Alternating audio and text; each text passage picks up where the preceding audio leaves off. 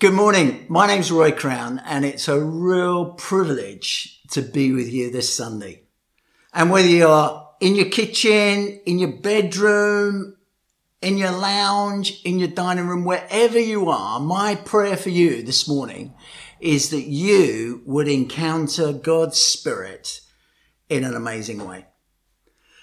I want to title this talk A New Start because it's Pentecost Sunday. And Pentecost Sunday was what released the church in power to transform communities. So I want to talk to you about that first encounter with the Holy Spirit. And it was 10 days after ascension when Jesus went up into heaven and 50 days from the time when Jesus was crucified. It also tied into the Old Testament, the festival feast of first fruits. So all of this was planned by God in his sovereign purposes to meet you and I today in this place. You see, what God intended for you and I is that we would encounter his spirit so that we never are alone or isolated or locked in without his presence in our lives.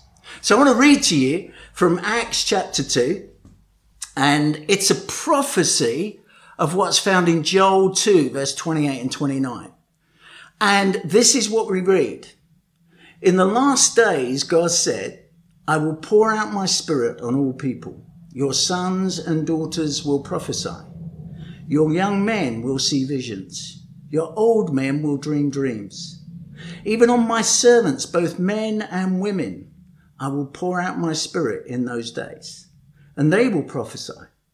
I will show wonders in the heavens above and signs on the earth below blood and fire and billows of smoke.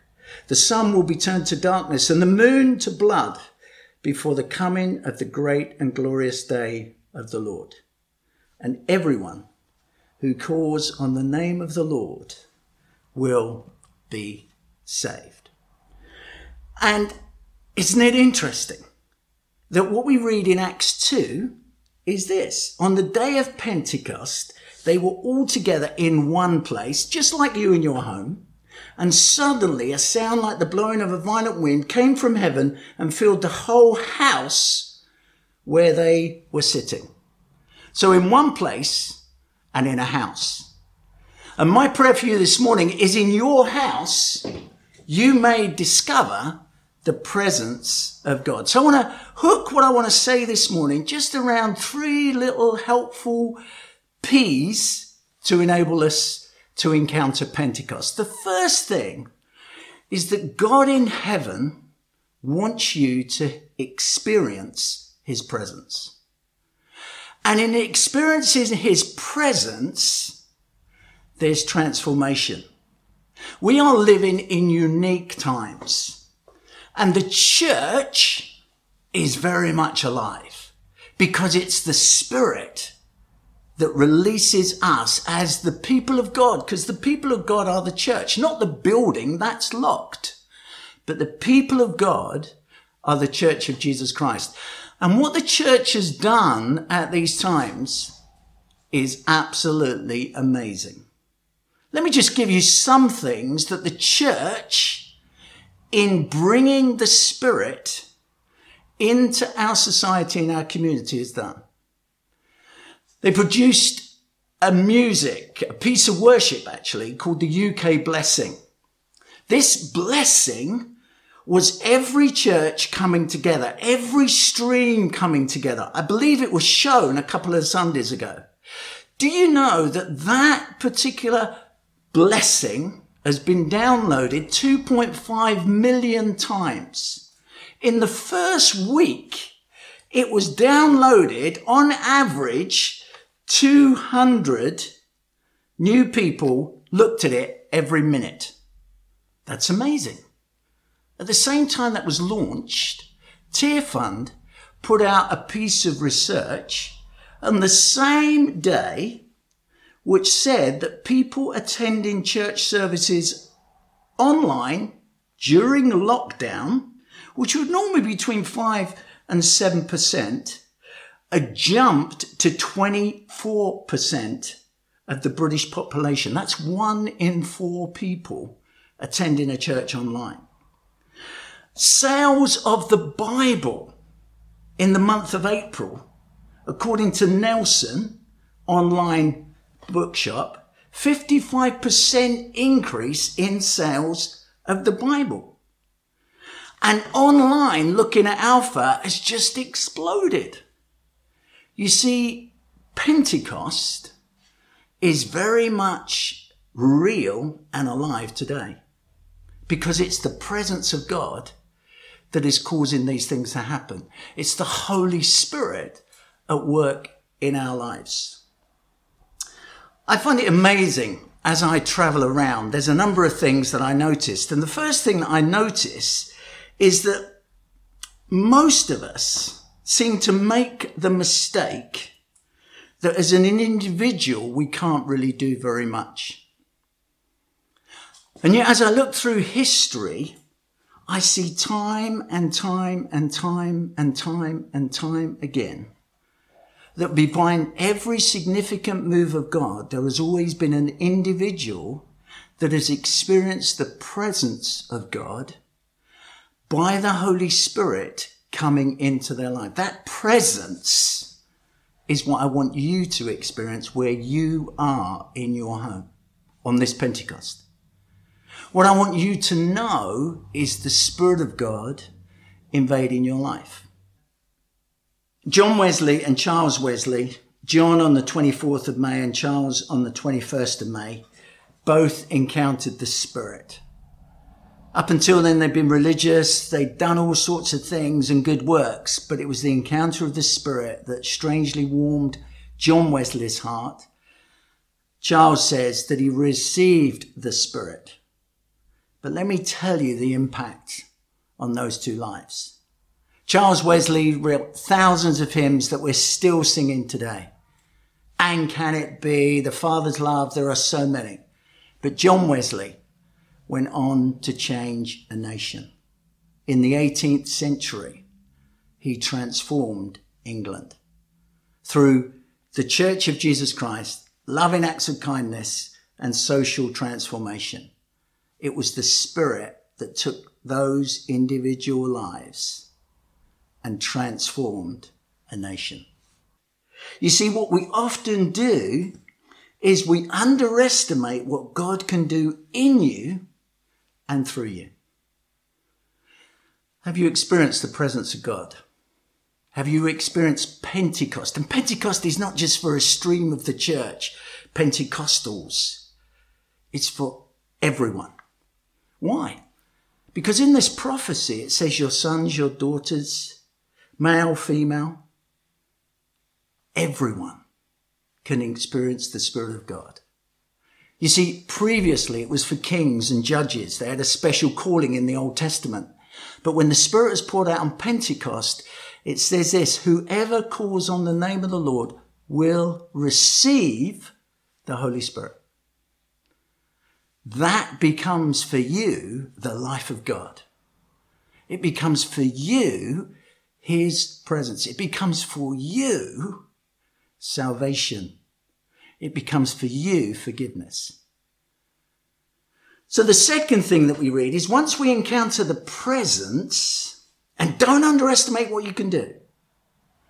Secondly, we discover that the gospel is preached. You see, once you encounter the Spirit and experience the love of God, just like John and Charles Wesley, he wrote thousands of hymns. Charles, John preached.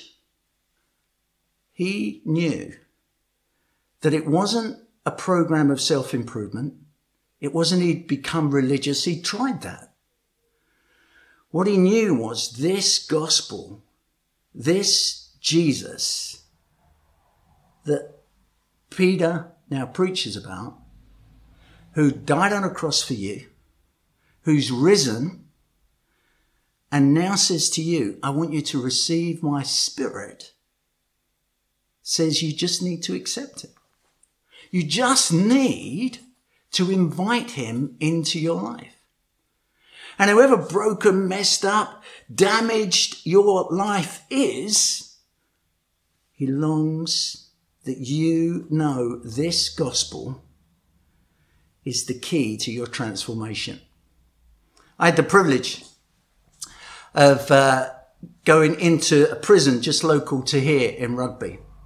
And while I was in that prison, I had a conversation with a prisoner. This particular prisoner, he was around 32, 33.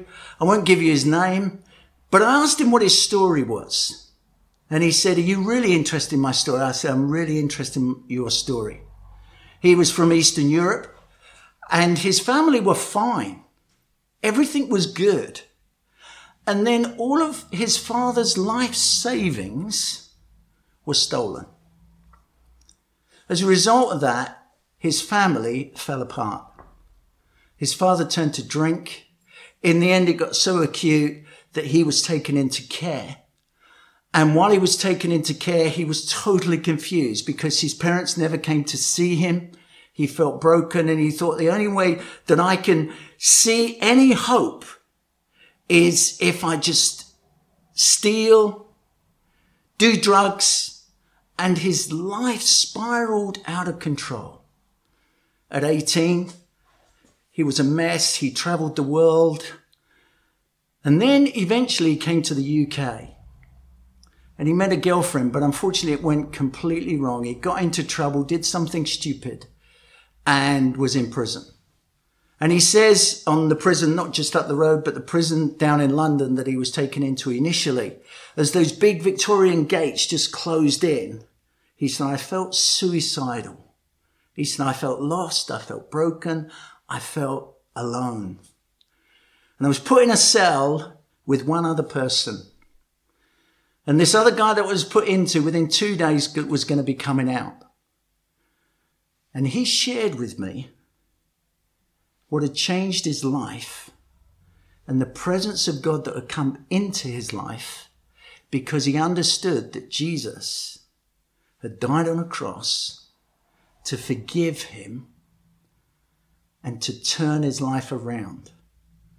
Now, he was more broken than the Eastern European, but he said, My life is totally changed. It's the power of the gospel to change lives. It's this gospel that will transform anyone's life, no matter how broken or successful, no matter how together or untogether. We all need forgiveness. We all need a savior. And we all need the Holy Spirit to live differently. So the first thing I want you to t- realize is that at Pentecost, it was the release of the church because the Spirit of God came on those group of disciples and totally transformed their lives. As a result of that transformation, Peter gets up to tell the story of Jesus of Nazareth who came into our world, lived and died to redeem you.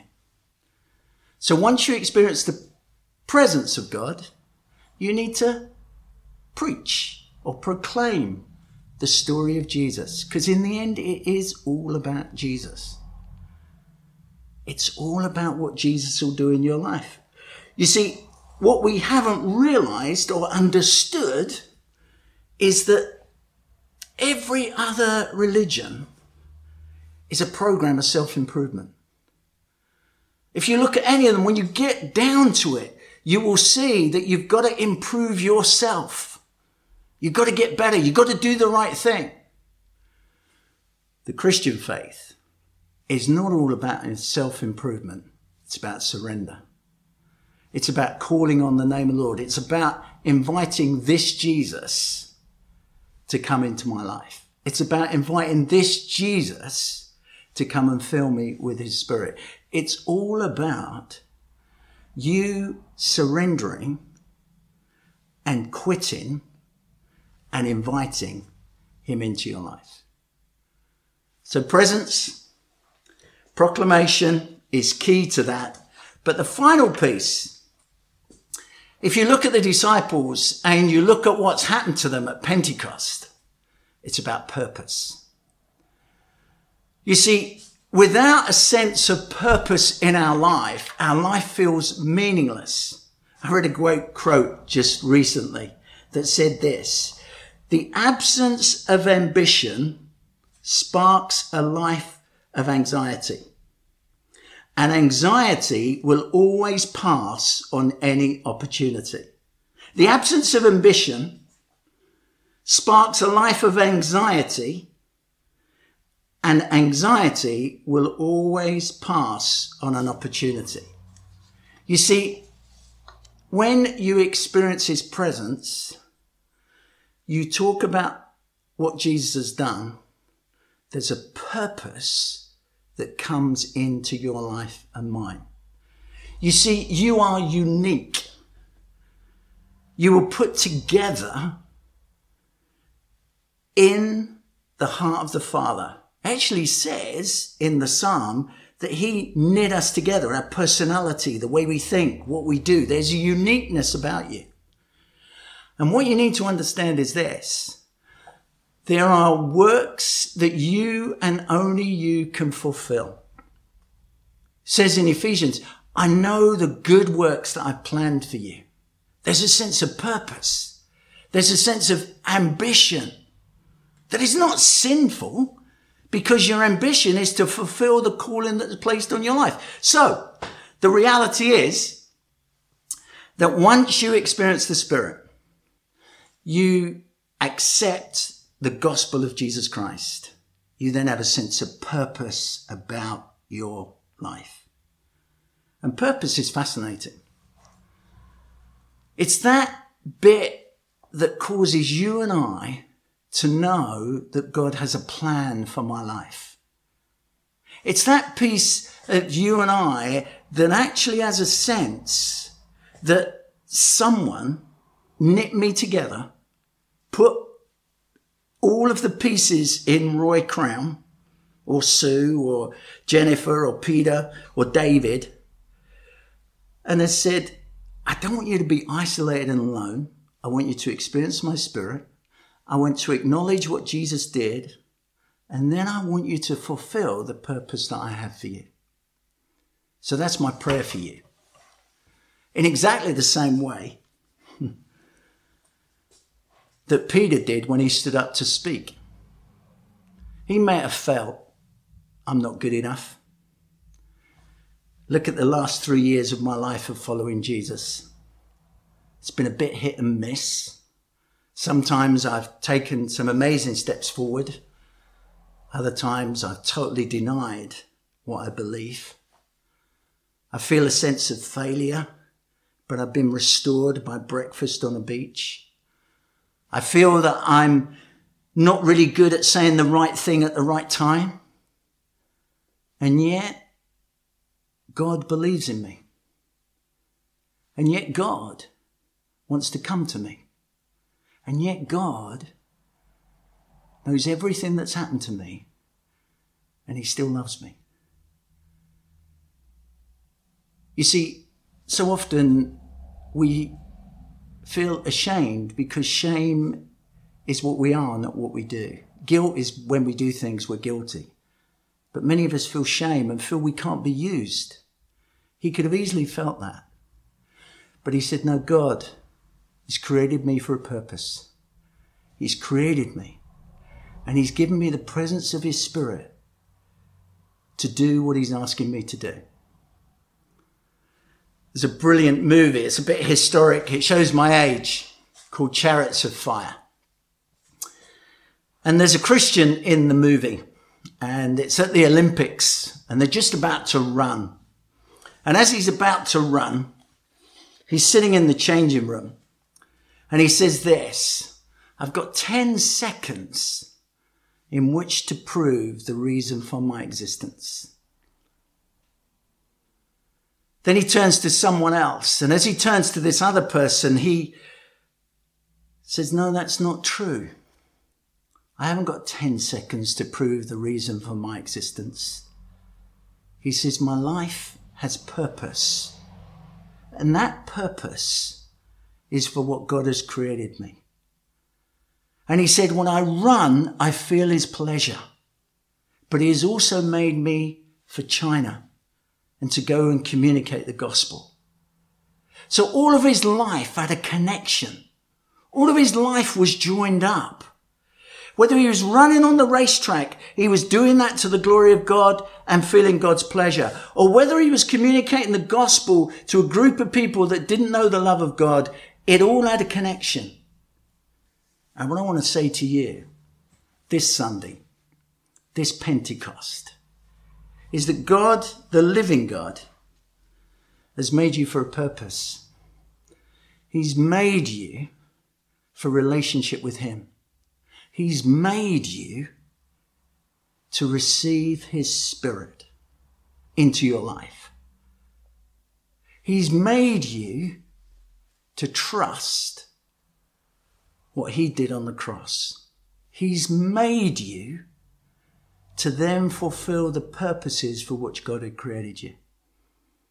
So, in conclusion, on this Pentecost Sunday, I have a prayer for you. And my prayer is an invitation.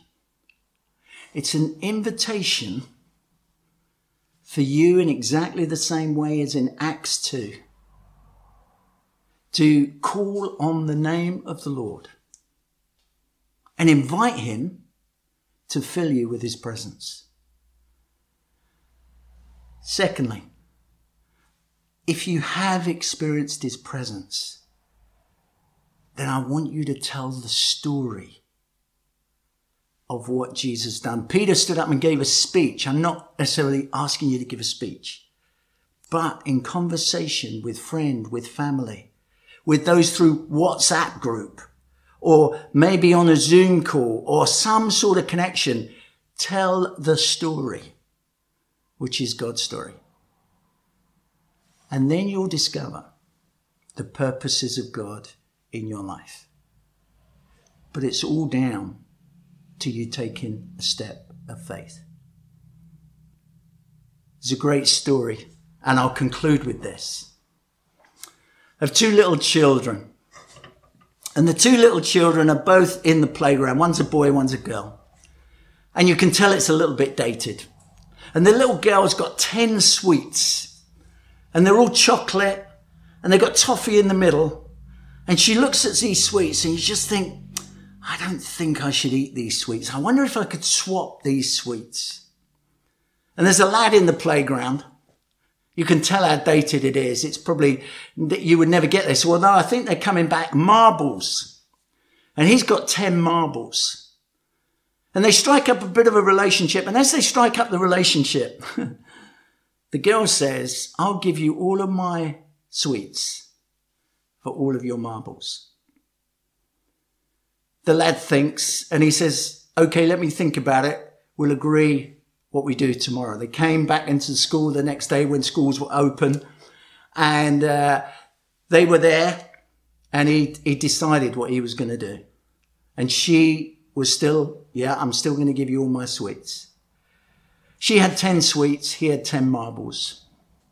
And the time of transaction came and at a given time, she was going to drop a bag with all of her 10 sweets in and he was going to drop a bag with all of his 10 marbles. But a little thought came into his head. And the thought was this she doesn't know how many marbles I've got. So, the time of this transaction, he chose not to give all of his marbles. He gave eight and kept back two. The agreement was give all. They did the transaction. The little girl walked off completely satisfied, completely at peace. She trusted and she'd given all. The little lad walked off with one nagging thought. I wonder if she gave me all of her sweets. Let me say to you today, the only way you'll really experience the presence of God is to totally trust Him. Trust Him with everything. Trust Him with your future. Trust Him with your family. Trust Him with your circumstances. Trust Him. Give Him everything. He will then fill you with His presence. He will transform your life by what He did on the cross. And you will then discover the plans and purposes He has for you. And the rest of your life will be that discovery of living out what God had purposed and planned for you to do. So the choice is yours. I'm going to pray. And as I pray, it's a very simple prayer. It's been prayed by thousands of people. And it's been prayed by people on village greens, on park benches, in their homes, kneeling by their bed. And this one prayer where you've called on the name of the Lord could transform everything in your life. So let's pray. Father, thank you that you know me by name. Thank you that you know the family I've been born into or the lack of it. You know, the isolation, the loneliness, the guilt that I feel, maybe the shame. I ask you now to fill me with your presence.